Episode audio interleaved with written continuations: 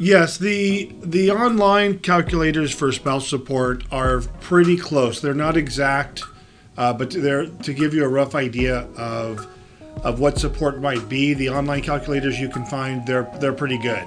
Uh, they're pretty close. The actual amount of support obviously is going to be a number that you guys agree upon.